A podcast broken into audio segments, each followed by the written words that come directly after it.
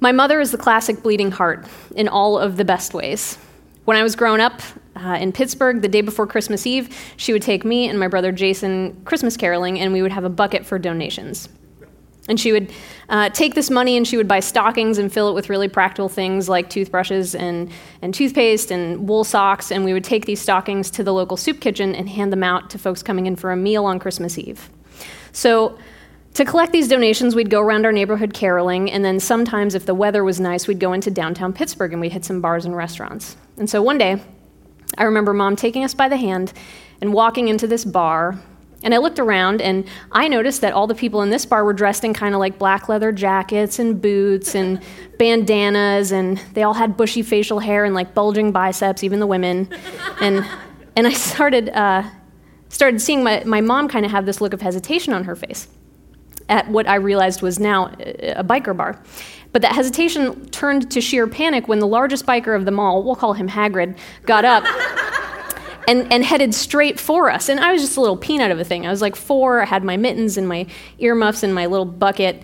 And Hagrid, before we knew what was happening, had scooped me up and set me on his shoulders and was now taking me around to individuals in the bar and kind of, now, as I remember as an adult, awkwardly long, kind of hovering over them in a menacing fashion until they dropped something, some change or a few dollars, into my bucket. We made a killing that night. We were just rolling in stockings. But if you'd asked my mother before this incident, you know, who do you think would make the biggest contribution to our little charity, uh, I, I doubt very much that she would have said the bikers.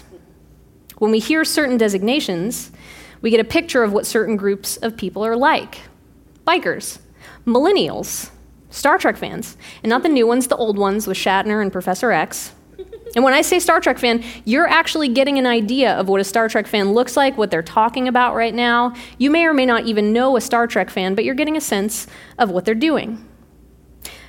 We just wrapped up Zach's series on how to make a friend, as observed through the wisdom of the Proverbs. And these next three weeks, we're going to be looking at how a community, how a group of people that have discovered friendship around a common purpose, how a community serves to reflect the character of God in the world. And this is important because we don't just reflect the character of God individually.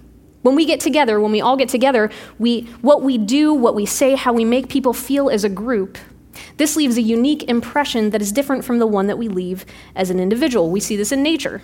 You see a wolf in your backyard in the morning mist, that's kind of, you know, it's beautiful, it's majestic. You see a pack of wolves in your backyard in the morning, you don't leave the house, it's terrifying. You, you approach one middle school girl in the hallway, that's, you know, that's exciting. Maybe she'll pass you a note, you'll get a date to the Sadie Hawkins dance. You approach a pack of middle school girls in the hallway, that will land you in therapy as an adult. You see one summit pastor in the lobby, great. I see four summit pastors in the lobby, and I feel this paralyzing pressure to say something funny. you, you know what I'm talking about. There's, there's, there's a difference. A group of people, no matter how wonderful each of them are individually, can leave an altogether different impression when they're in a pack. I think this is why I sometimes hear Christians talk, uh, particularly when we're addressing non Christians, we, we talk about this, this group of people and we like to distance ourselves from them. And this group of people, I would, I would call them church people. Well, I mean, I love Jesus, but I'm not like those church people. And, and I get it, you know, church people can be the worst, but you see the problem, you are church people. I am church people. We're all church people. And we, when we do that, we actually haven't fixed the problem of our bad reputation, but we've actually added to it d- divisiveness, disunity, slander. I'm not the lone warrior out there defending God's reputation amidst a sea of church people ruining it. I am church people. You are church people. We are all church people to someone. And so when we come together to worship as the body of Christ, not just as individuals, but as the body of Christ together, it's because we submit to the wisdom suggested by God's design. The wisdom that none of us reflects the image of God better than all of us can together.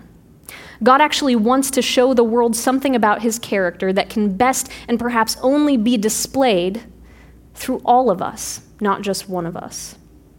Gathering to worship as the body of Christ reminds us that we are interdependent on purpose. And I know this is counterintuitive because people are generally what make life hard. If you're a parent, small people make life hard in disproportionate measure to their height and weight. But this is still not a design flaw. None of us were meant to do life alone, and when we do so, we actually distort the image of God in us. the image of our Maker who, as Father, Son, and Spirit, has always eternally, intentionally lived in community and has created us to do the same. So, in the next three weeks, we're going to be looking at some communal functions of Christ centered community. We're going to look at what God wants to show the world through a healthy Christ centered community that can't be demonstrated by individuals alone. Today, we're going to be talking about celebration.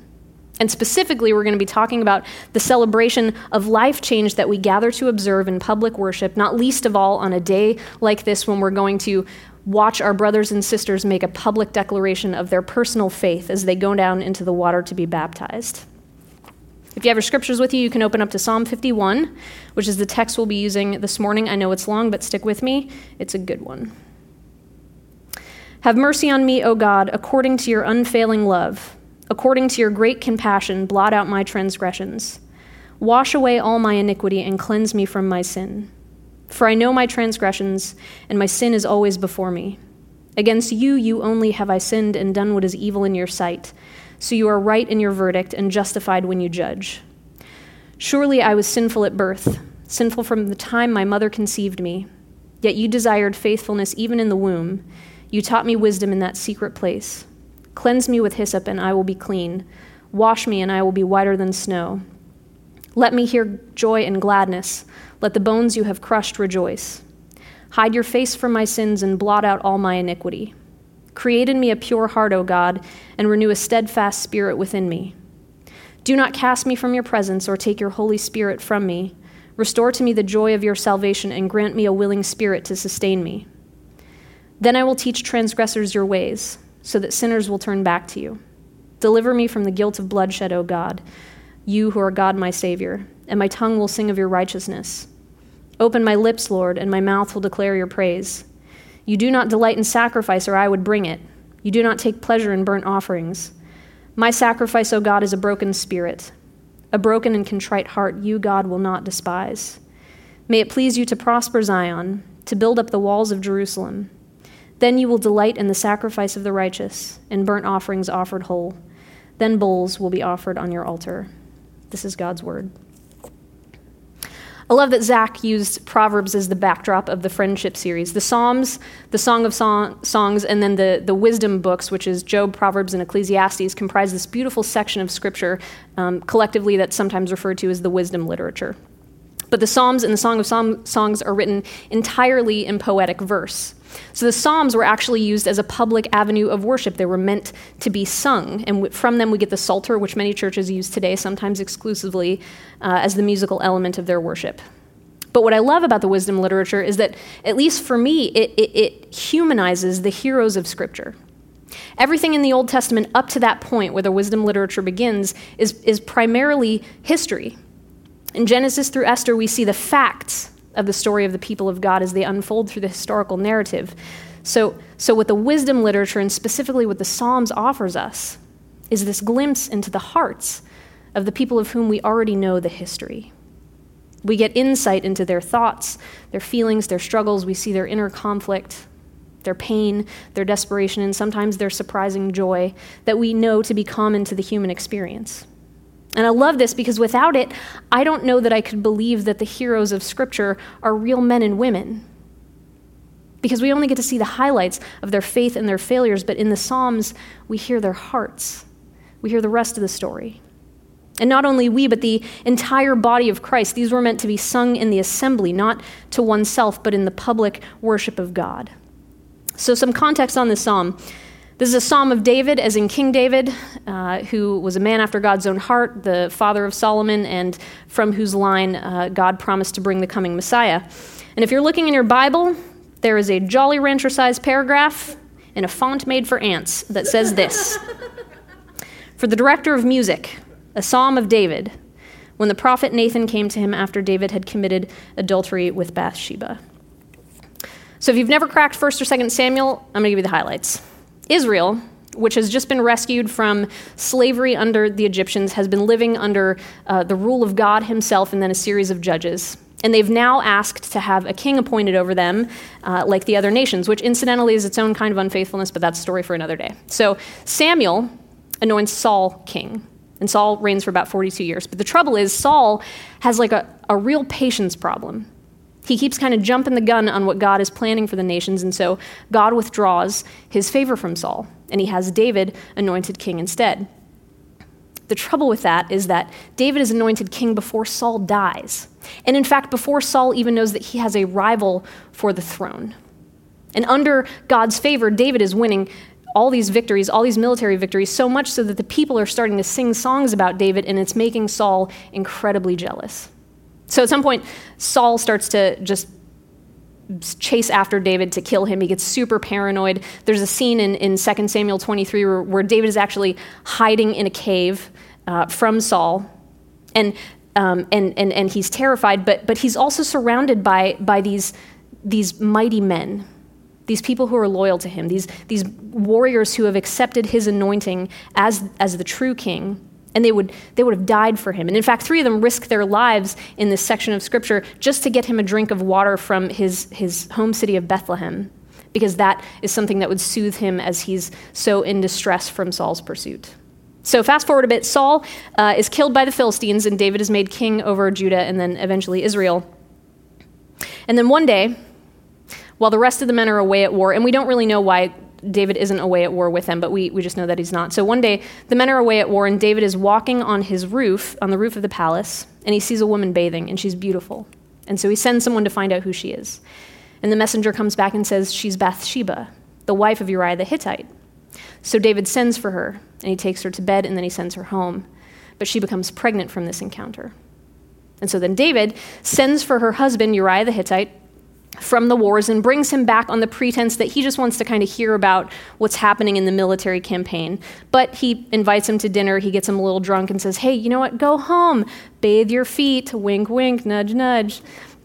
Does everything that he can to get Uriah to go home and sleep with his wife. But Uriah outright refuses to take comfort in his own home while the men are still at war. So at this point, David feels like he's out of options.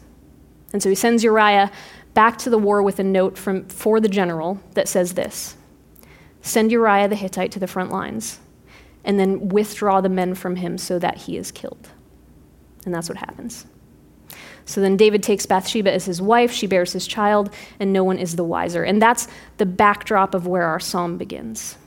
So about a year later, David the king is visited by Nathan the prophet, and Nathan tells him this story about a rich man who, who took the, the beloved pet lamb of his poor neighbor and slaughtered it, even though he had all of his own sheep, and slaughtered it so that he could provide a meal for, for guests that he was entertaining. And David is furious. He says, Such a man should not live. And Nathan says, You're the man. That's you. That's what you did.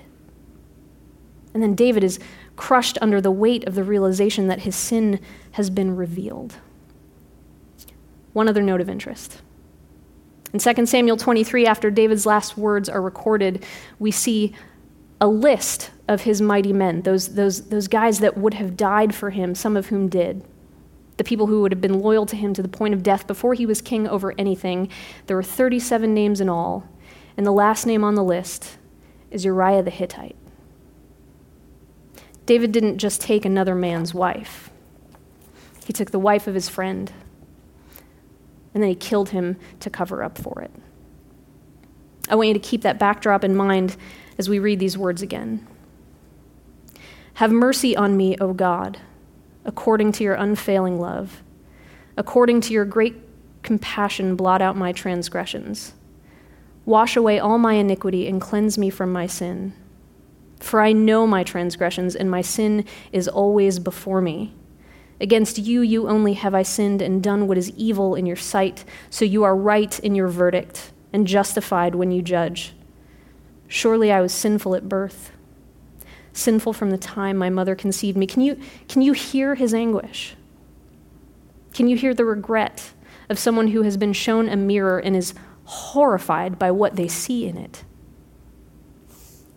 Yet you desired faithfulness even in the womb. You taught me wisdom in that secret place. Cleanse me with hyssop, and I will be clean. Wash me, and I will be whiter than snow. Hyssop in the ancient Near East was used in the ceremonial cleansing of lepers. Lepers were required to, to call out the words unclean, unclean when they walked down the street so that they wouldn't contaminate other people. David here is saying, I'm not, I'm unfit to walk in the presence of other human beings.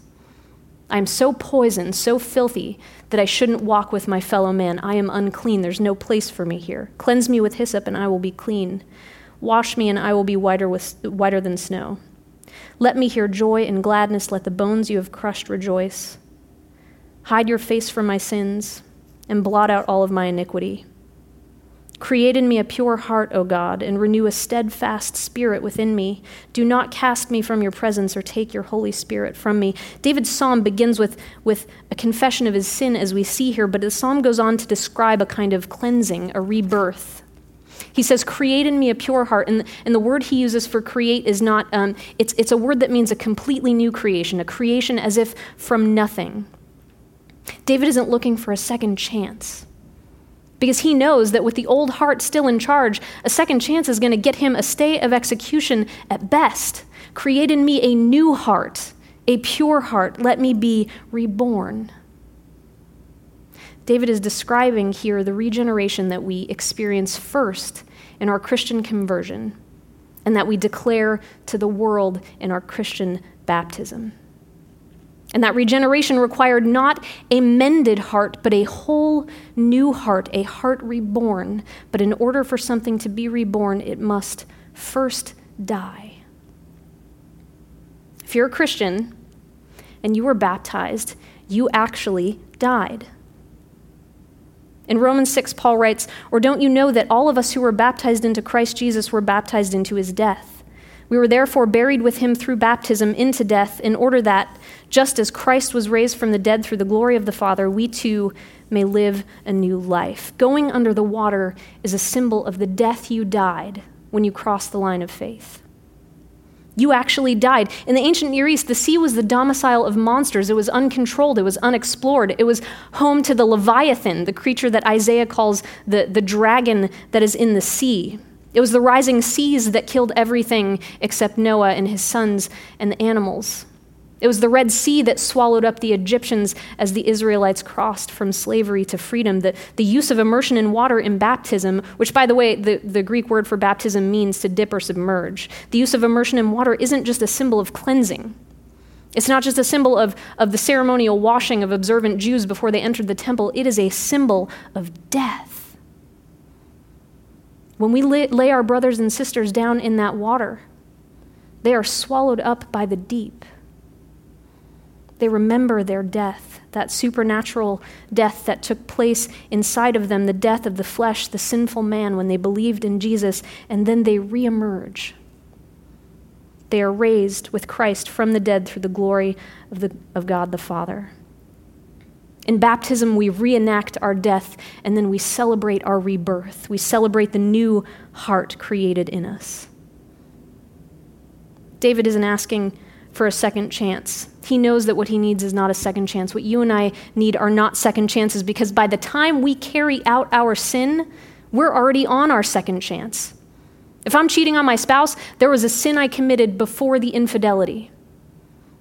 If I'm slandering my friend for my own reputation, there is a sin I committed before the betrayal, before we cheated, before we gossiped, before we stole. There was a sin that we had already committed, the sin of believing that God is holding out on us.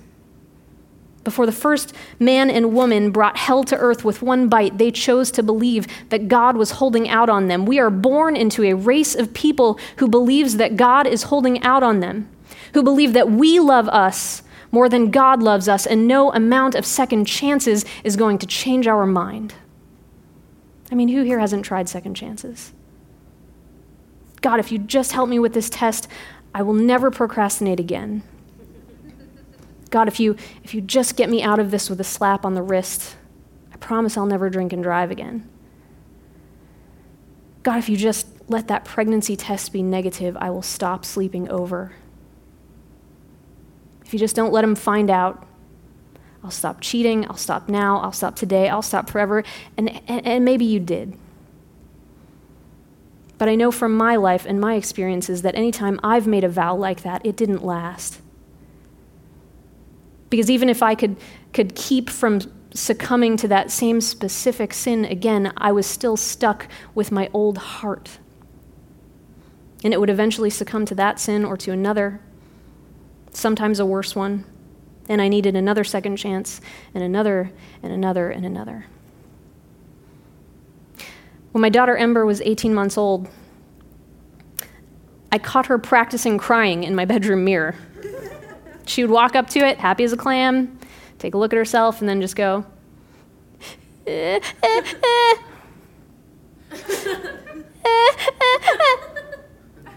just trying it on. She doesn't know a hedgehog from a turnip, but she knows how to manipulate her mother and father already. You can debate the theology of original sin all day long. There are people who do, but it makes a lot more sense when you are staring down the barrel of a toddler. Surely I was sinful at birth, sinful from the time my mother conceived me. The only real evil that Ember, I think, has seen has been in episodes of Shaun the Sheep. And yet, still, somehow, her itty bitty baby heart is already full of sin. The only prescription for the sinful heart is death. We need new hearts, not second chances. Verse 8 Let me hear joy and gladness. Let the bones you have crushed rejoice. Restore to me the joy of your salvation and grant me a willing spirit to sustain me. Then I will teach transgressors your ways so that sinners will turn back to you. Deliver me from the guilt of bloodshed, O God, you who are God my Savior, and my tongue will sing of your righteousness. Open my lips, Lord, and my mouth will declare your praise. David's psalm, of course, continues with rejoicing because he understands what he's gained in this transaction. He, he is celebrating in gratitude for what God has given him this rebirth, this new heart. But then this really interesting thing happens. The rejoicing, the celebration David has over God's favor, has a consequence. Restore to me the joy of your salvation, then, then I will teach transgressors your ways, so that sinners will turn back to you. There is a natural consequence to our celebration of God. Because in order to praise God's grace to the world, we have to reveal to the world why we needed that grace to begin with. David is celebrating. What's he celebrating? He's celebrating that he was a sinner, that he failed miserably, and that God graciously cleansed him, gave him a new heart. He's not celebrating that he's a great king. He's not celebrating that he's a pious man. He's celebrating what God has done in the midst of his failure. And what happens then? He teaches transgressors the ways of God, and sinners turn back to him. There is an instructional aspect to our celebration of the transformation we receive through the death and resurrection of Jesus Christ. I chose this psalm because the point isn't just that we celebrate. The point is that we celebrate in the midst of our failures Everyone celebrates victories, but we celebrate our own weaknesses since it is precisely our weaknesses, our failures, our shortcomings, our filth that God had to overcome in order to transform our hearts. We celebrate in the midst of our weaknesses because we want God's overcoming power to be on display. Baptism is the New Testament way of going public with our faith. And when we go public with our faith, make no mistake, we are committing to let the world see us at our worst. And it happens immediately with our wet hair and the clingy shirts and the legs that haven't seen the sun since the 80s. We are committed to letting the world see us at our worst, but in doing so, we are inviting the world to see God at his best. Therefore, I will boast all the more gladly about my weaknesses, writes Paul, so that Christ's power may rest on me. David knew this. And I think this is the reason that, that the scriptures call him a man after God's own heart, even though we have seen him fail so spectacularly here. Because remember, the Psalms were the public avenue of worship, they were meant to be sung. That little Jolly Rancher sized paragraph says, For the director of music, David wrote this confession to be sung in public.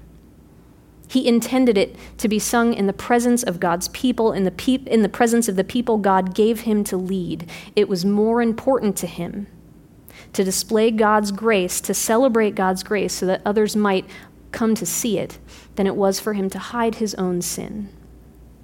Everyone singing the psalm would have known of the all surpassing grace of God, but to see it rightly, they must also have seen the indefensible sin of David. Without a confession of sin, a confession of faith has little value because we don't need saving. Without a confession of, of faith, a confession of sin leaves us nothing at all to celebrate. In baptism, we make a confession of sin, and in the same breath, we make a confession of faith. If we give one without the other, there is no reason to celebrate.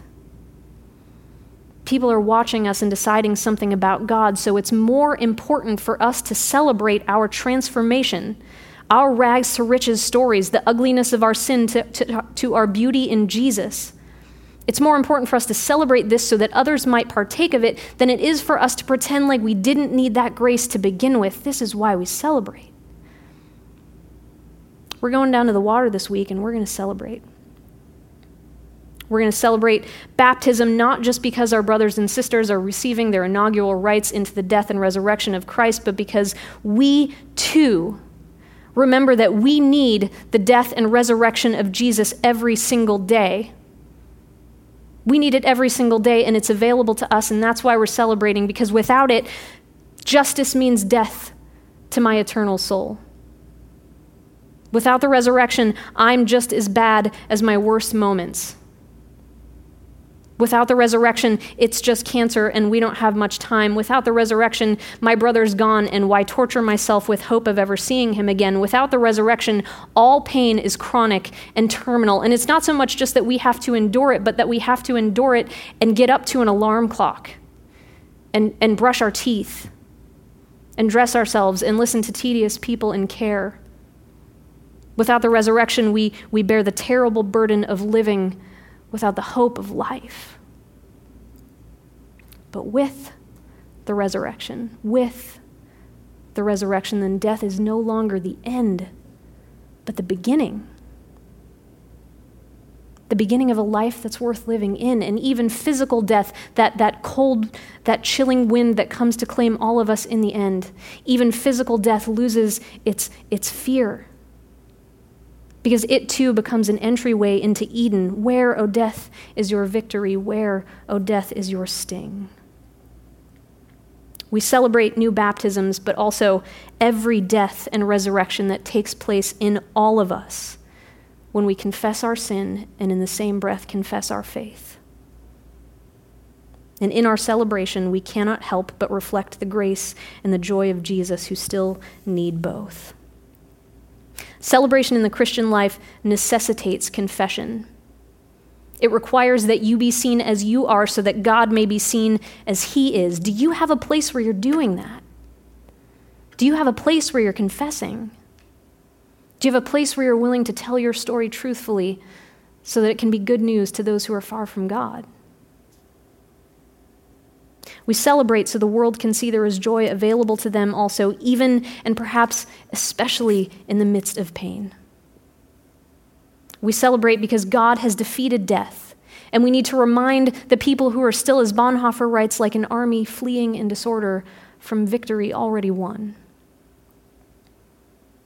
There are a lot of people who are struggling to hold on to their belief in God because pain is strangling it out of them. And if it does, let it not be because they looked upon the church and could not find hope.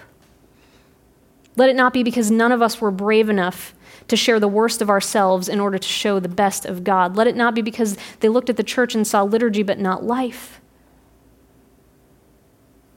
Let it not be because they could not hear the celebrations and the victory calls of those of us who know that the worst of the fight is over.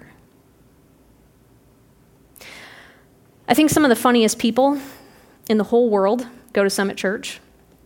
And if I wasn't already convinced of this, it's confirmed every time I attend a service with my friend Katie Schmidt, who, if you don't know Katie, she is the laugh track on all of the sermon videos. You're welcome, multi sites. And she has this, this robust, contagious laughter that, that makes you want to laugh even if you didn't think the joke was that funny. Usually it is, Summit's funny. I also think some of the most talented musicians that I know attend Summit. And I think the smartest people I've ever met teach me about Jesus at Summit. But not a single one of them individually left the same impression on me as all of them did together the first time I sat in these seats. My first summit service was in Theater 3, where the floor was sticky and the room was narrow. But I heard the truth of God, and I had to cover my mouth to not embarrass myself from laughing too loud, and I was led in worship. And kind people smiled at me and shook my hand, and I left there thinking, I can't wait to come back here. And guys, I was a mess.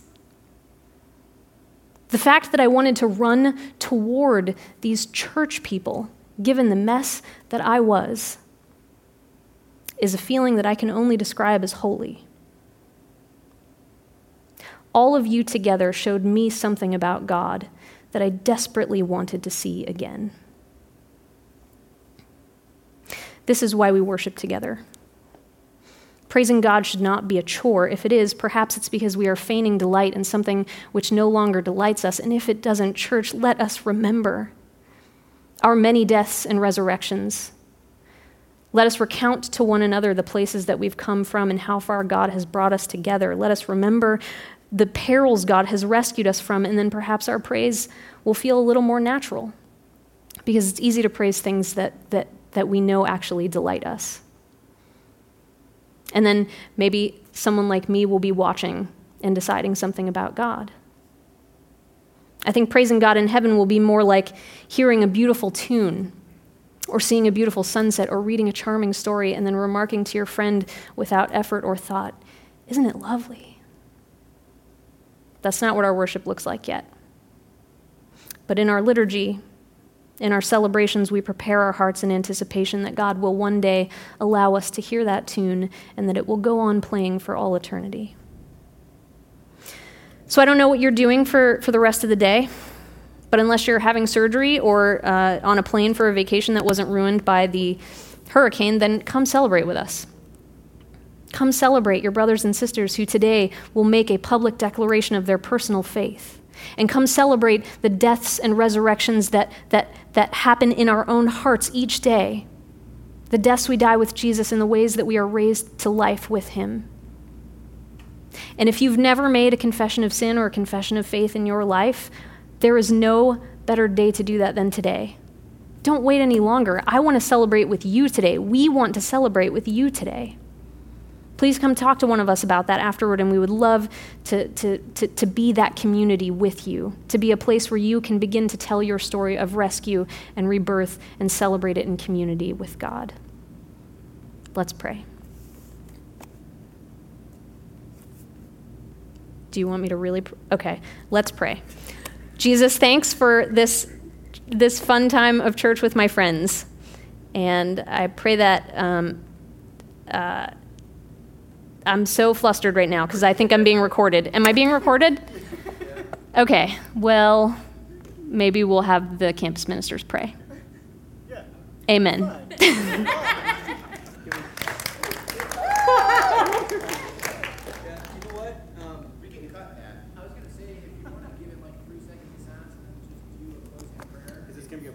Okay, I'm sorry. I just really I biffed that one hard.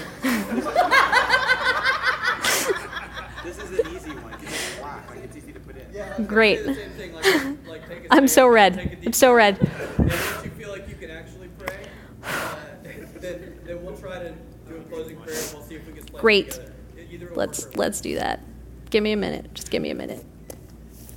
Remember you're talking to God. Thanks, Jim. What was it? Lord Jesus, thank you so much for the opportunity to be here among my friends. Thank you that we have a community here with whom we can celebrate our many deaths and resurrections. Thank you for bringing into my life the clarity that I needed to make a confession of faith and a confession of sin. Thank you for bringing my sin before me in a way that allowed me to see it, allowed me to be saddened by it, allowed my heart to be broken by it in the same way that yours is.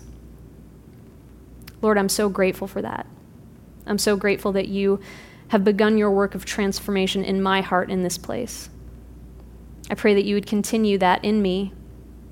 And I pray for all of my friends, my brothers and sisters in Christ here today. Would you continue to reveal to each of us where we need to make a confession of sin.